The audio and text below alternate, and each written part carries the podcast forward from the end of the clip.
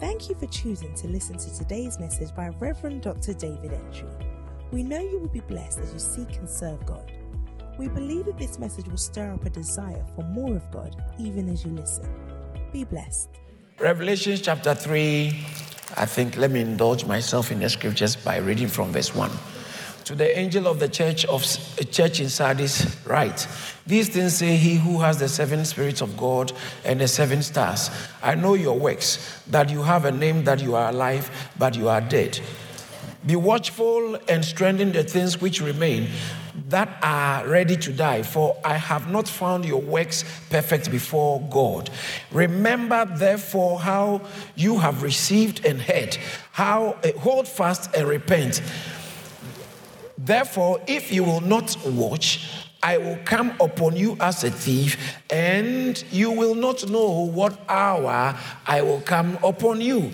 You have a few names, even in Sardis, who have not defiled, defiled them, their garments, and they shall walk with me in white, for they are worthy. He who overcomes shall be clothed in white garments, and I will not blot out his name from the book of life, but I will confess his name before my Father and before his angels. He who has an ear, let him hear what the Spirit says to the churches. Verse 7. And to the angel of the church in Philadelphia, write These things say he who is holy, he who is true, he who has the keys of David, he who opens and no one shuts, and shuts and no one opens. I know your works. See, I have set before you an open door, and no one can shut it. For you have a little strength. You have kept my word and have not defied my name. Indeed, I will make those of the synagogue of Satan who say they are Jews and are not, be, uh, but lie in, uh, lie in deed. I will make them come and worship before your feet and to know that I have loved thee. Verse 10. Because you have kept my you have kept my commandment, sorry, my command to preserve, sorry, to persevere, I also will keep you from the hour of trial which shall come upon the whole world to test those who dwell in the, on the earth. Behold, I am coming quickly. Hold fast what you have, that no one may take your crown.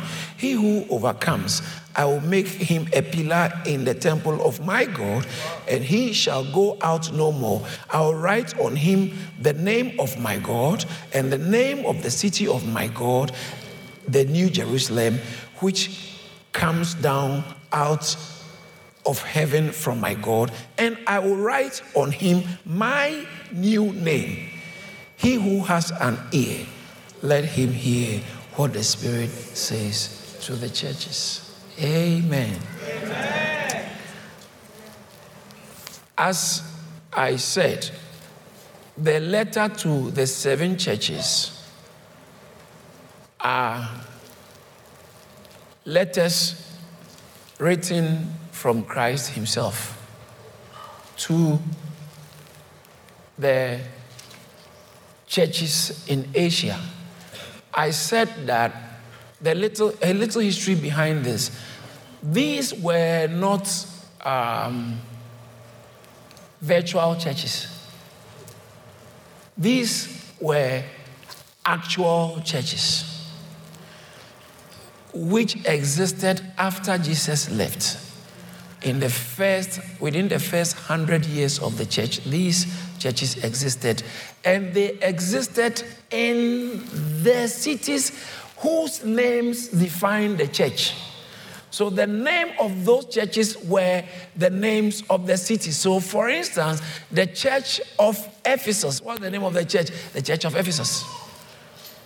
The church of Smyrna. The, the city is Smyrna, but the church in Smyrna is called the church of Smyrna or the church in Smyrna. So the names of the churches were determined by the cities in which the churches were. And so the conditions in the cities reflected on the church. I've said this already, but it's good to reiterate. These letters were written to existing churches at that time. But even though it was an existential letter, it was also prophetic. Those letters were more than just the local church churches, but it said seven churches in Asia. But they were those churches were also re- reflecting and representing representing the state of the churches from the time Christ left to the time Christ will come. Every church may fall into one of these categories. Yeah. Right. So the church of Ephesus used to be existing, but now that that kind of church is not in existence. Church of Smyrna is not in existence. The first three, and then Church of Pergamos are not in existence. Because how do you know? Because all of them, Jesus didn't say it till I come back. I'm coming. But then the Church of Thyatira, the Church of um, uh, Sardis, all of them, here Jesus said, I'm coming quickly. I'm coming. So by the time Jesus is coming, these four last churches will still be in existence. So we are in one of these churches. So we are either a church of um, a church of Sardis, a church of Philadelphia, and a church of Laodicea. And today I'm going on the church of Philadelphia. All right. So now, you can tell how the church has degraded. All the seven churches, every one of them, Jesus had something negative to tell them. He had condemnation to give them. Every one of them. Some of them, some, like Church of Ephesus, Jesus commended them and condemned something. So there was commendation and condemnation. Some had only condemnation. Others, two of all these churches had only commendations. One of such church is the church of Smyrna, which was a suffering church. And now the next church that did not have anything negative said about them, but commendation is the church of Philadelphia. Now, so it's good to study the church of Philadelphia because if anyone should want to be that a, certain church, then your desire should be a church of Philadelphia. When you have church of Philadelphia, people will be saved. It takes a faithful church to get the world saved. It takes a faithful church to get sinners saved. Not a church that is trying to look like sinners so that sinners can feel, uh, will not feel threatened. yeah, that's a good one crossover appeal. No, the church must always remain the church. It's like heat. Heat must always remain hot. because who will go and turn on your radiator if it's beginning to produce cold just to adapt to your room? You don't, then you don't need a radiator. When the temperature is cold, you don't turn on cold air, air condition. So now, Jesus writes this letter to the church of Philadelphia, and then he says to this church in the city of Philadelphia, we got to know about Philadelphia because I think it will be good. It's not the one in America. the, the one in America was named after um, this actual one in the Bible. Okay, so I just want to, a few things I need you to know about Philadelphia. Philadelphia is a city. A few things you have to know about the city. Uh, it was at a very strategic location in Asia Minor. All right modern day Turkey. It was a strate- at a very strategic location there, so that when anybody is coming and the city is sleeping, they will see that the city is sleeping. Now, so that, that city was so strategic that it was, it was a major trade route. Everybody uses that place. All these cities are they are on a postal route Okay, but this uh, Philadelphia was very prominent and w- well known, and so all the authorities in the, for instance, the Greeks, when they were trying to spread towards the east, they went through Philadelphia. They have to go to Philadelphia because Philadelphia was so strategic and influenced Philadelphia and with their culture and with their language so that through Philadelphia they could influence all the surrounding um, cities and towns with their culture to the extent that an adjoining city in Philadelphia became, uh, uh, they lost their identity and be, they became so. Anytime you hear the word Hellen, Hellenistic, means Greek. Okay, they became so Greek, Greek philosophy, Greek culture, Greek language. They have lost their identity. That city, because they are so close to Philadelphia, Philadelphia was like a hub to spread there. So it was known as the gateway, or it was like a missionary city, but not missionary to spread the gospel, missionary to spread Hellenistic culture, the Greek culture. So now bear that in mind. So uh, Philadelphia was like a missionary city to spread uh, a culture, a particular culture. Number two, the environment. Philadelphia was built, or is a city which was in uh, an area prone to earthquakes and prone to uh, volcanic eruptions. And so, because of that, there are a lot of every night the volcanic eruptions take place, and because of that, the volcanic ashes that formed the soil were very fertile. So agriculture was rife there. They, they had a very fertile land, fertile area. So agriculture was doing well, especially grapes. The vine, the vine used to, was doing so well there that they produced a lot of wine there to the extent that the, the, the, the God, okay, they are God. You know, uh, most of all those people have gods. And so the, the, those times, the God there was called the, the Dionysius. Dionysius is the God of wine. Yeah, that's their God, the, the God of wine. That could tell you wine is big there because of the, the vine that flourishes in. If, if you want vine, go to Philadelphia. That place was very good. And so Dionysius was the god of grape harvest, the god of winemaking and wine, the god of fertility, the god of ritual madness, religious ecstasy, theater in the ancient Greek world. So Dionysius was their god. That tells you that. And then number three, um, because of the earthquakes, the buildings were being destroyed by earthquakes and rebuilt. So the building trade was a very good trade there. So when you read, it says that I'll make you a pillar. i am the open door. He was actually even using building techno- terminologies because the building trade was a very a good trade. They, they were very used to buildings. Number four, they had a, a few gods and temples. But number five is the very important one I want you to know. I want you to know. One interesting thing about Philadelphia is they underwent name change a few times. Name change. So the city itself had a few different names. For, for, for instance, the, the name Philadelphia, how did they get it? There was this um, king, the king of Pergamos, very influential, powerful man king of Pergamos, who was called Attalus, had a brother called Eumenes. Attalus has a, had a brother called Eumenes. I'm telling you the story behind it, okay? And At, uh, At, uh, Attalus loved his brother so much. He was, uh, it was strange the way this man was in love with his brother. When I say in love, I don't mean romantic love, phileo love, phileo, phileo. The Greek word phileo is brotherly love, okay?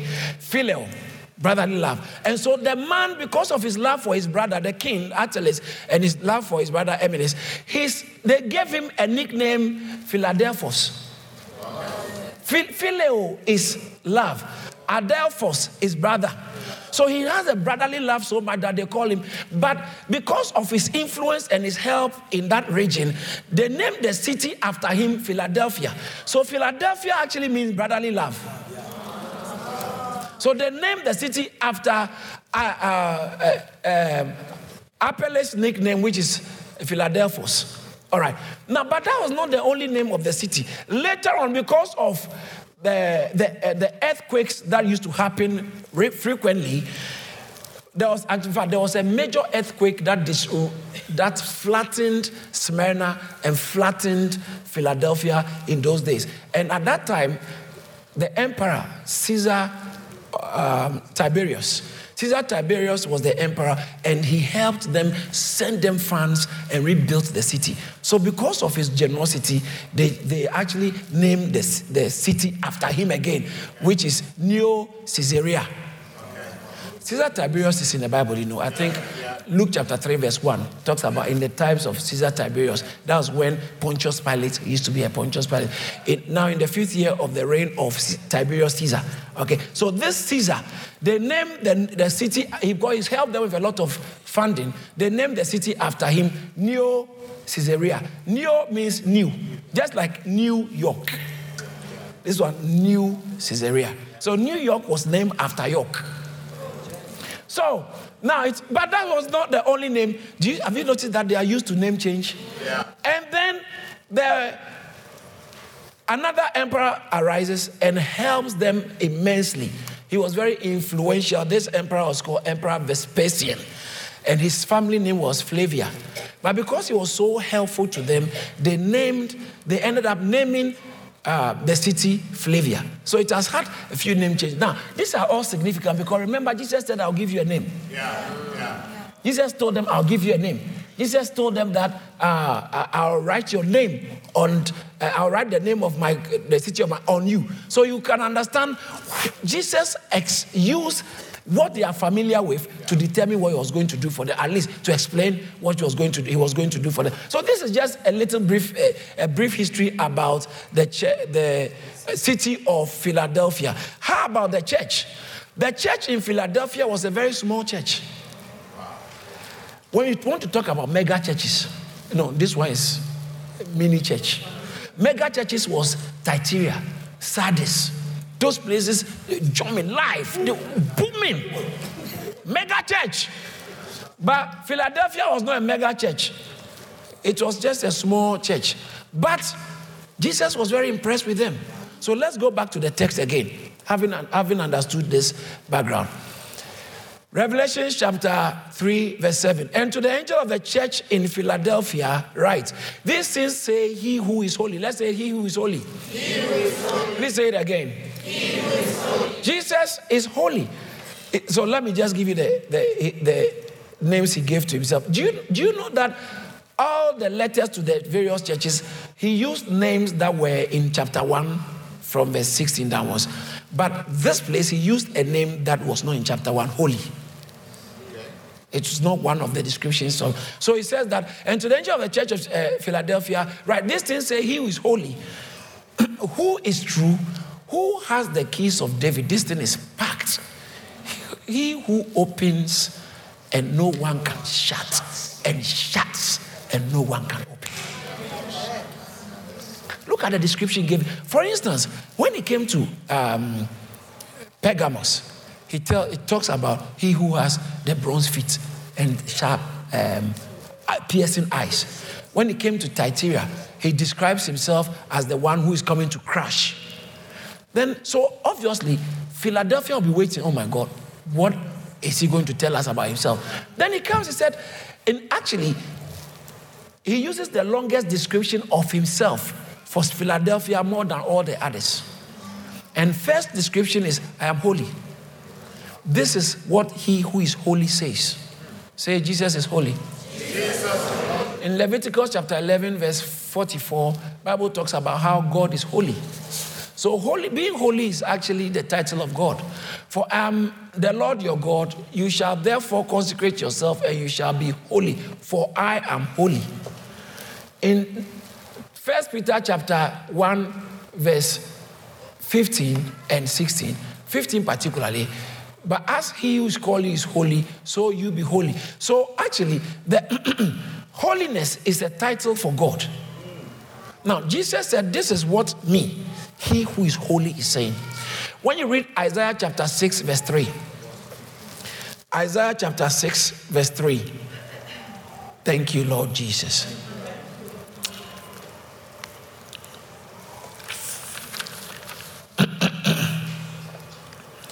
Let's all read it from the screen. Let's go.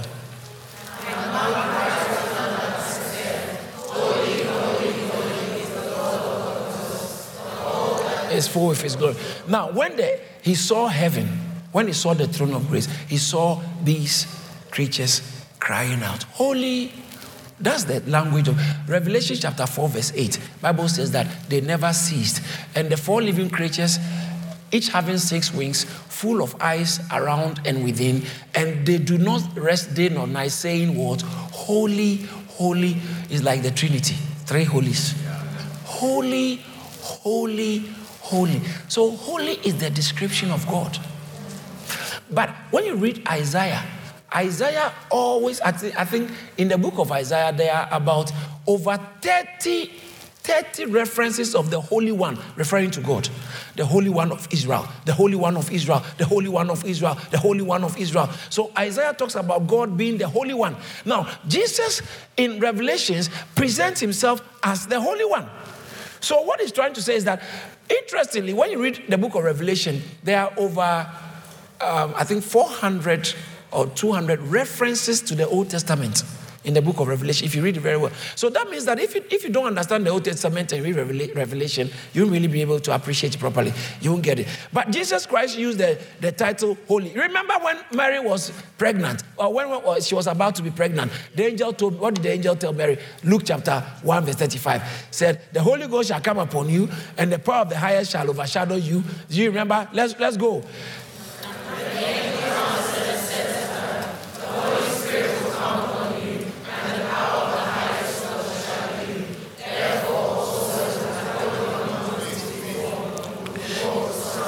So therefore, therefore also the, the Holy One, referring to Jesus. Meanwhile, in Isaiah, the Holy One was the title of God. Now, Jesus refers him to, to himself as holy. Mark chapter 1, verse uh, 45 very interesting. If 35, I'm sorry. Uh, Mark chapter 1, verse 24, please, pardon me. Mark 1 24. Even the demons said, Leave us alone. What have we got to do with you? Jesus of Nazareth, you came to destroy us. We know you are the Holy One of God. Even demons knew he was the Holy One. It's only human beings and some church leaders who don't know he's the Holy One.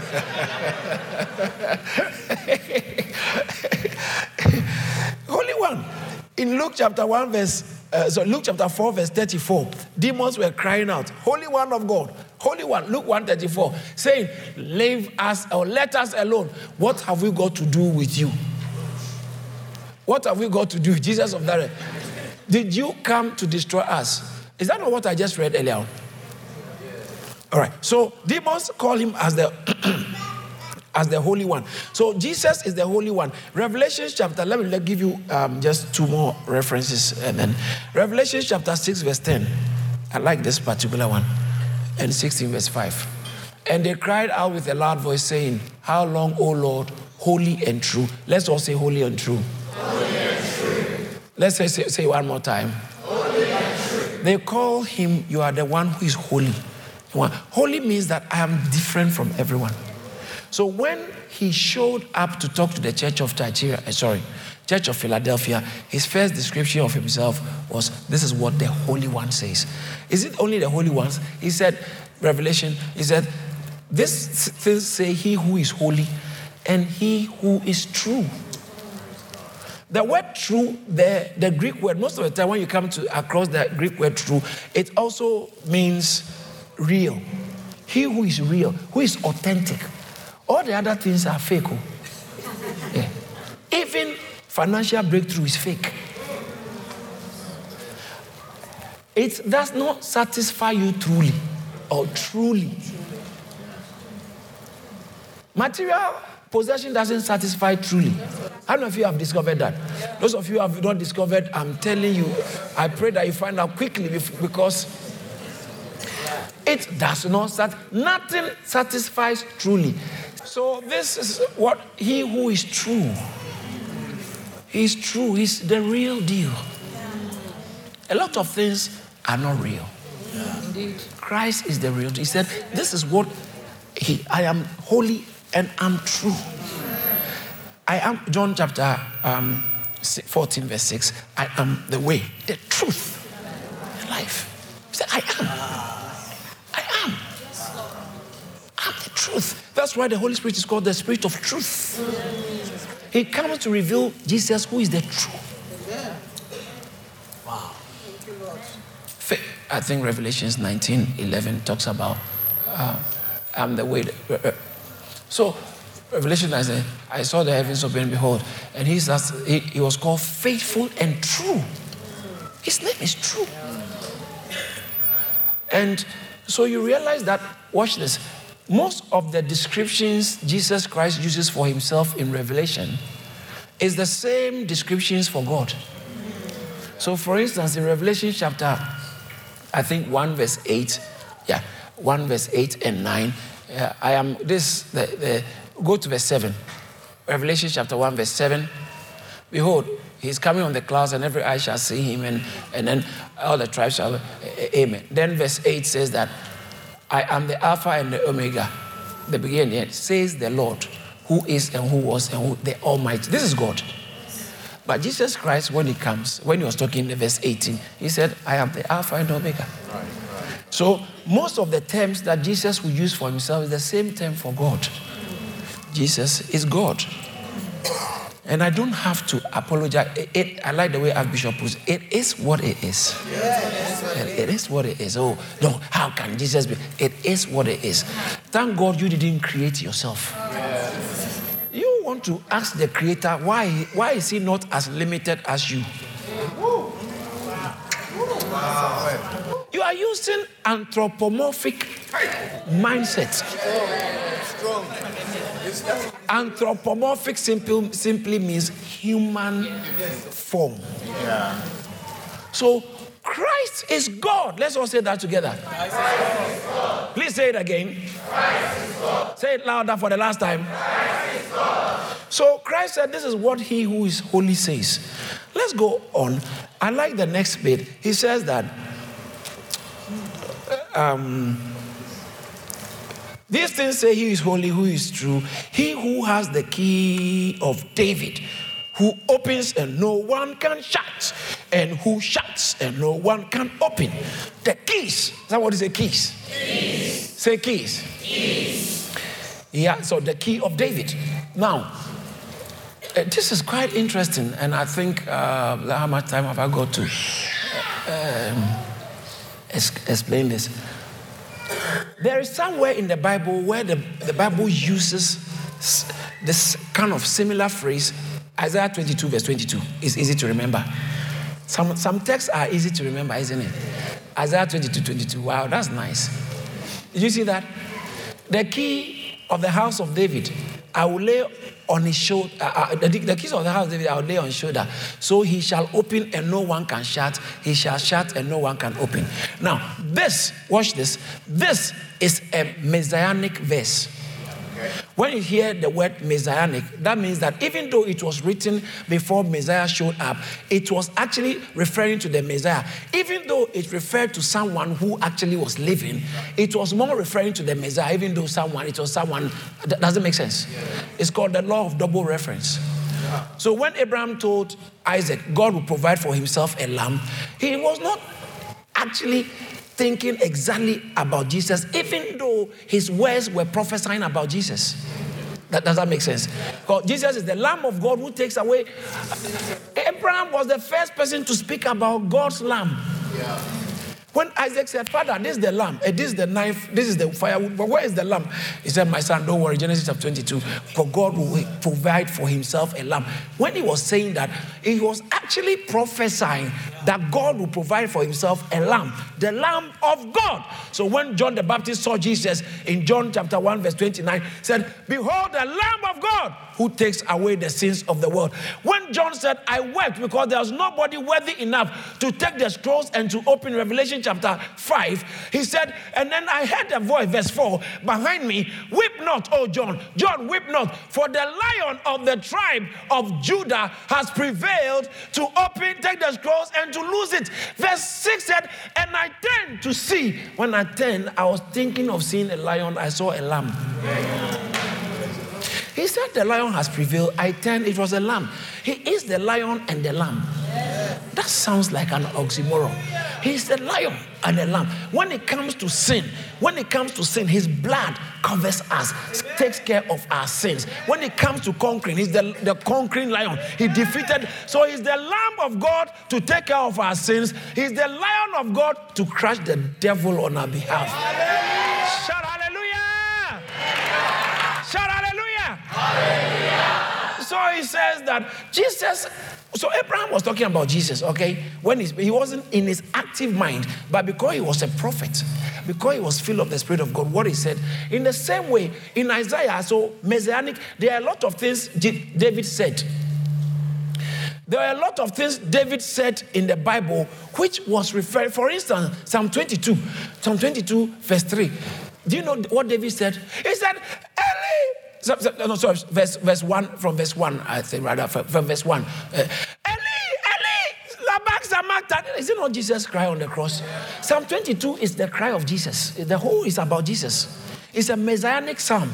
And so, even though David was saying it, it when you read the Bible, uh, uh, the apostle said, David, being a prophet, spoke the Spirit of God spoke through David. Uh, Isaiah, uh, sorry, Acts chapter 1, I think verse 17 and 18, talking about um, Judas's place. Peter spoke about how David spoke. The Spirit of God, verse 16, uh, said, Men and brethren, but the scriptures was fulfilled, which the Holy Spirit spoke. Uh, Holy Spirit spoke how? By the mouth of David. So there are things that in, when you go down, chapter 2, David spoke, chapter 2, verse 20, 20 27, somewhere there. I didn't even quote, but it's good. Chapter 2, chapter 2 27. It says that you will not suffer uh, for David, for you will not leave the soul, uh, my soul in Hades, nor will you allow your holy, see the Holy One, yeah. to see corruption. Now, who said this? Look at verse 20, uh, uh, previous verse. Do you see that? Let's all read verse 25. Let's go. Well, concerning who? Him. Concerning, see the him there? Yes. David said concerning him. Go ahead.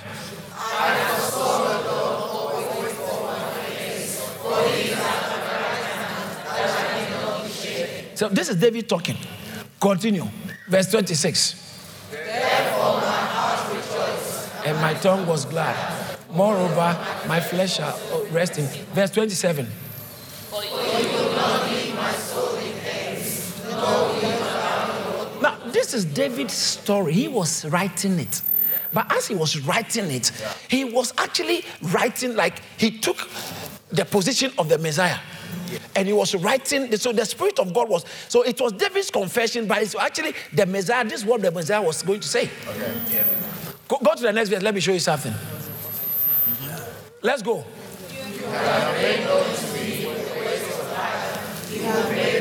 The next verse. Watch this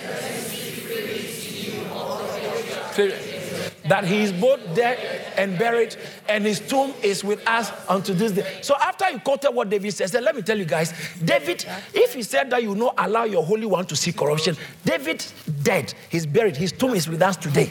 He has seen corruption. Go to the next verse.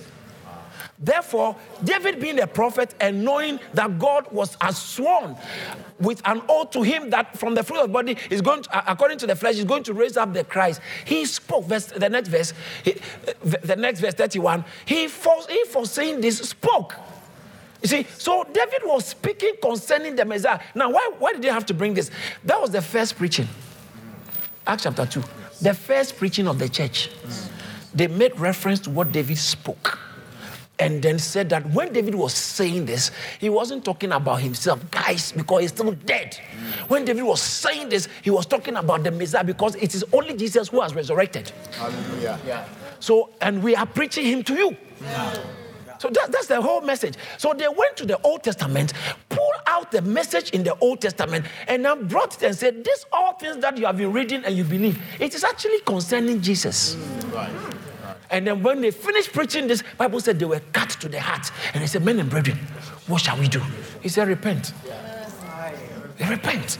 So now that is that's what was happening. So when you read the scriptures and you come across what, uh, in fact, the Acts chapter uh, 3, 35 or 37 talks again about the Holy One. Acts chapter 13, Paul's first preaching, he had to make reference to the Holy One. Paul's first preaching in the Gentile world. So they were always talking about these things and making references to Jesus. Now, Jesus, watch this. So in Isaiah chapter 22, verse 22, there is a very interesting story there. I don't know if you are interested, those of you who love stories. I think this will be a good story. From verse 14, there's a gentleman called Shib, uh, uh, Shibna. And then from verse 16 somewhere, there's another gentleman called Eliakim. Now, from verse 14, Acts, uh, Isaiah 22, you have to watch this. From verse 14. Then it was revealed in my hearing by the Lord of hosts. Surely for this iniquity, uh, surely for this iniquity, there will be no atonement for you, even to your death, says the Lord of. Verse 15. That's Shibna coming. That says the Lord of hosts. Go proceed to the steward, to Shibna, who is over the house, and say. Now, Shibna was like a caretaker. Okay. If the king was not there, he was there. Right. Not by political appointment or monarchical appointment, but for sovereignty, but he was a servant. But he had the keys to all the house, everything. He was the runner of the house, like Joseph. So if the king is not there, he has so much power. If he becomes your friend, you will do well. Yeah, yeah, yeah. He will do. It's like chief of staff. Yeah, yeah. So Shibna was like the chief of staff. He controlled almost everything by the king. And Shibna, when you read it down that word, Shibna now began to use his position to line his pocket. And God said, I will take Shibna and I will put him in a flame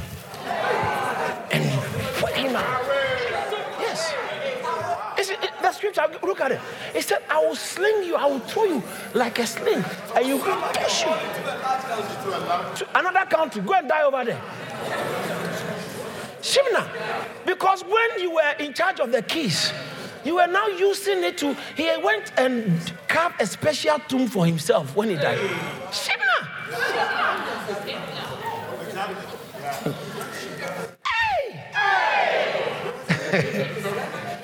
Said, He took a to special to glorious one.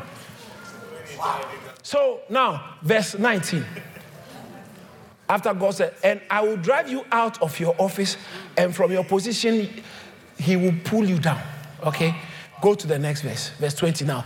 Then it shall be in that day that I will call my servant Eliakim, the son of Helkiah, Hilkiah, Hilkiah, verse 20. And I'll clothe him with your robes and strengthen him with your belt. I will commit your responsibility into his hand, and he shall be a father to the inhabitants of Jerusalem and to the house of Judah. Verse 22. Look at verse 22. Verse 22 says that the key of the house of David I will lay on his shoulder. Those days when you go into the, those the houses, a big house, well, as soon as you enter, you know who is there. The captain in the house. Because they used to have that, like the way when you see soldiers, you can tell this one is a senior by the ranking. They had a key engraved in their, wow. on their shoulder. That's why I said the government shall be on his shoulder. Right. So they, he said, I will, the key, I'll give it to him and I'll, I'll put it on his shoulder. When you enter, you know this is one the child. But that was talking about, I'm going to appoint Jesus himself. So First time the key of David was used is this scripture. I'll give him that key. That key gives access. Access into what? Access into the treasury of God. Access into the bounties of God. Access into the kingdom of God. Hallelujah. The access. He said, I am the one who, Revelation again. Revelation chapter 3. Yes, uh, these things say, He who has the key of David. Hmm. As I studied, I realized, if, you know, I spoke about David. Yeah. David. What made David David? I believe that that's the key of David. Yeah. Now, one, when you talk about David, David's equity in the Bible, David was the one who fought for the kingdom of God. Yeah. He fought to establish the kingdom and let Solomon take over. And then after he fought for the kingdom, you know what he did? He desired to build the house of God. And God said, David, you can't build it. Because you have, if it has entered your heart, you are a fighter. And so I want somebody else, because you have it has entered your house, that title deed will never leave your life. Because no man can build a house for God. When he was talking about he was talking about Jesus. David said, I want to do, but God said, No, you can't do it. Me, myself, I'm coming down to come and do it. So he said, okay, the temple. You, Solomon will build the temple. What God was talking about is actually the house of God. Watch this. It's actually the house of God. And so, by desiring to build God a house, David's human being secures that exclusive position on earth to be the, the title holder, the title deed holder for the house of God. Wow. He had the key. That is why the throne never left David's house. Not because he killed Goliath, because he was a fornicator. Yeah. Why, why, why should a fornicator give, be given such privileges? Uh, by a holy God? No. But the guy's focus was on God's house. Listen, when your mind is on, is on God's house, God's mind will be on you. He had the key. David had that key. So Jesus said, uh, God told um, David, nobody on earth will be allowed to build without being your son.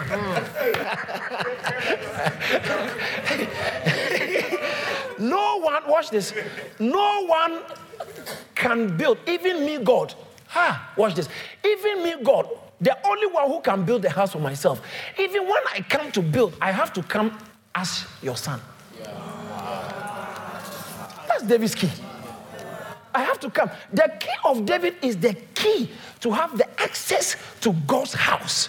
The key of David is the key that makes you see if you use that key, the uh, the church minded. What's the house of God? In Galatians chapter 6, verse 10, it talks about the household of faith. Oh, God has a household. Galatians 6:10 says, the house, do good when you get opportunity. Let's do good to especially those of the household of faith. Ephesians chapter 2, verse 19, it talks about the household of God. We used to be aliens, we used to be far away. Now, therefore, you are no longer strangers and foreigners, but fellow citizens with the saints and members of what? Yeah. Uh, the household of God. God has a household.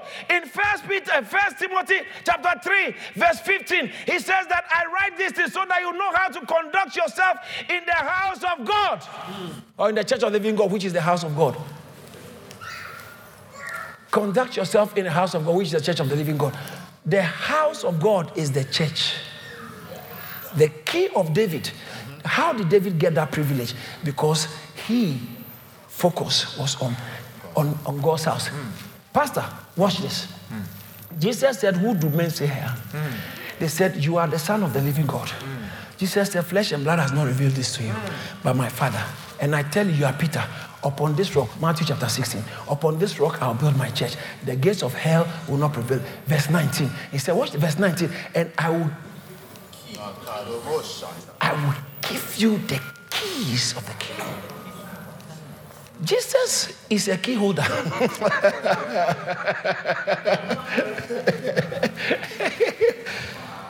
He's a key. I'll give you the keys of the kingdom. Key means sovereignty. Key connotes authority. Key connotes power. You have the right to enter anytime at anytime you want and come out anytime you want.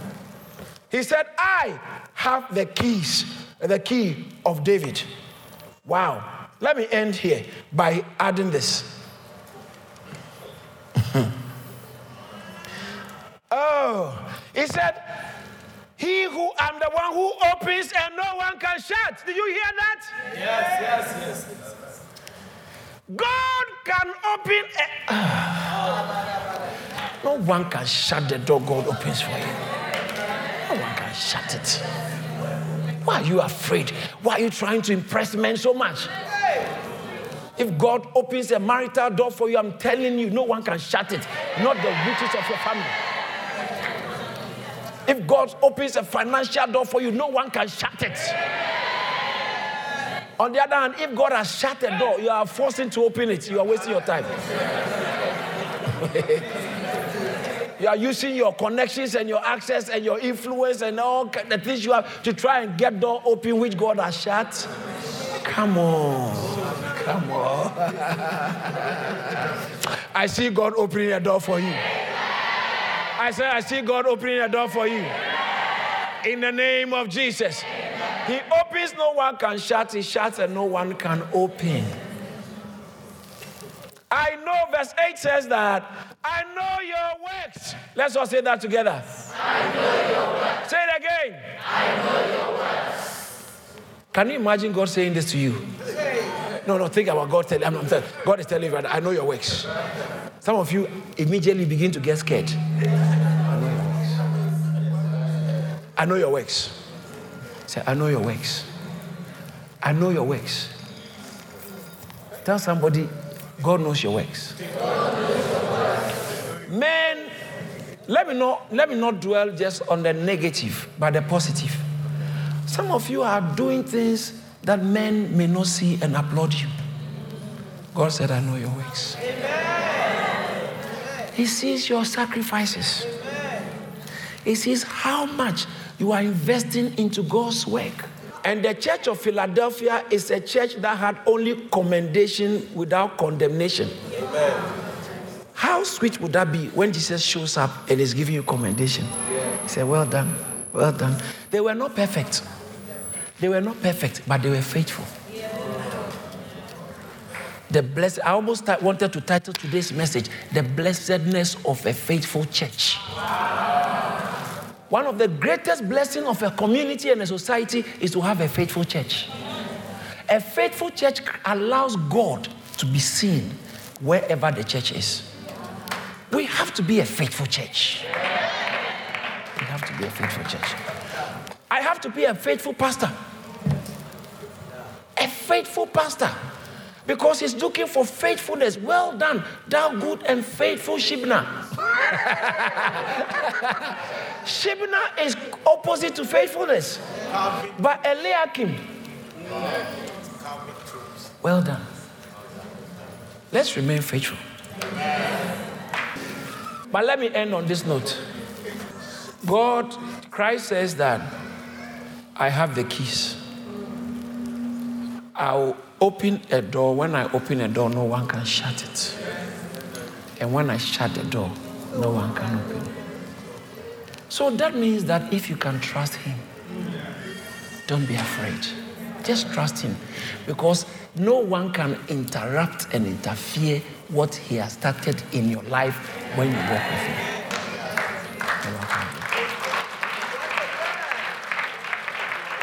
God is helping you and He'll continue to help you. In Jesus' name, amen. We thank God for using His servant, Reverend Dr. David Entry, to share this awesome word. If this message has blessed you in any way, please spread the word by sharing it and send us an email to amen at charis.org. Remember to stay connected with us on Facebook, Instagram, YouTube, and Twitter for regular updates on what God is doing here at Charis Ministries. Stay blessed.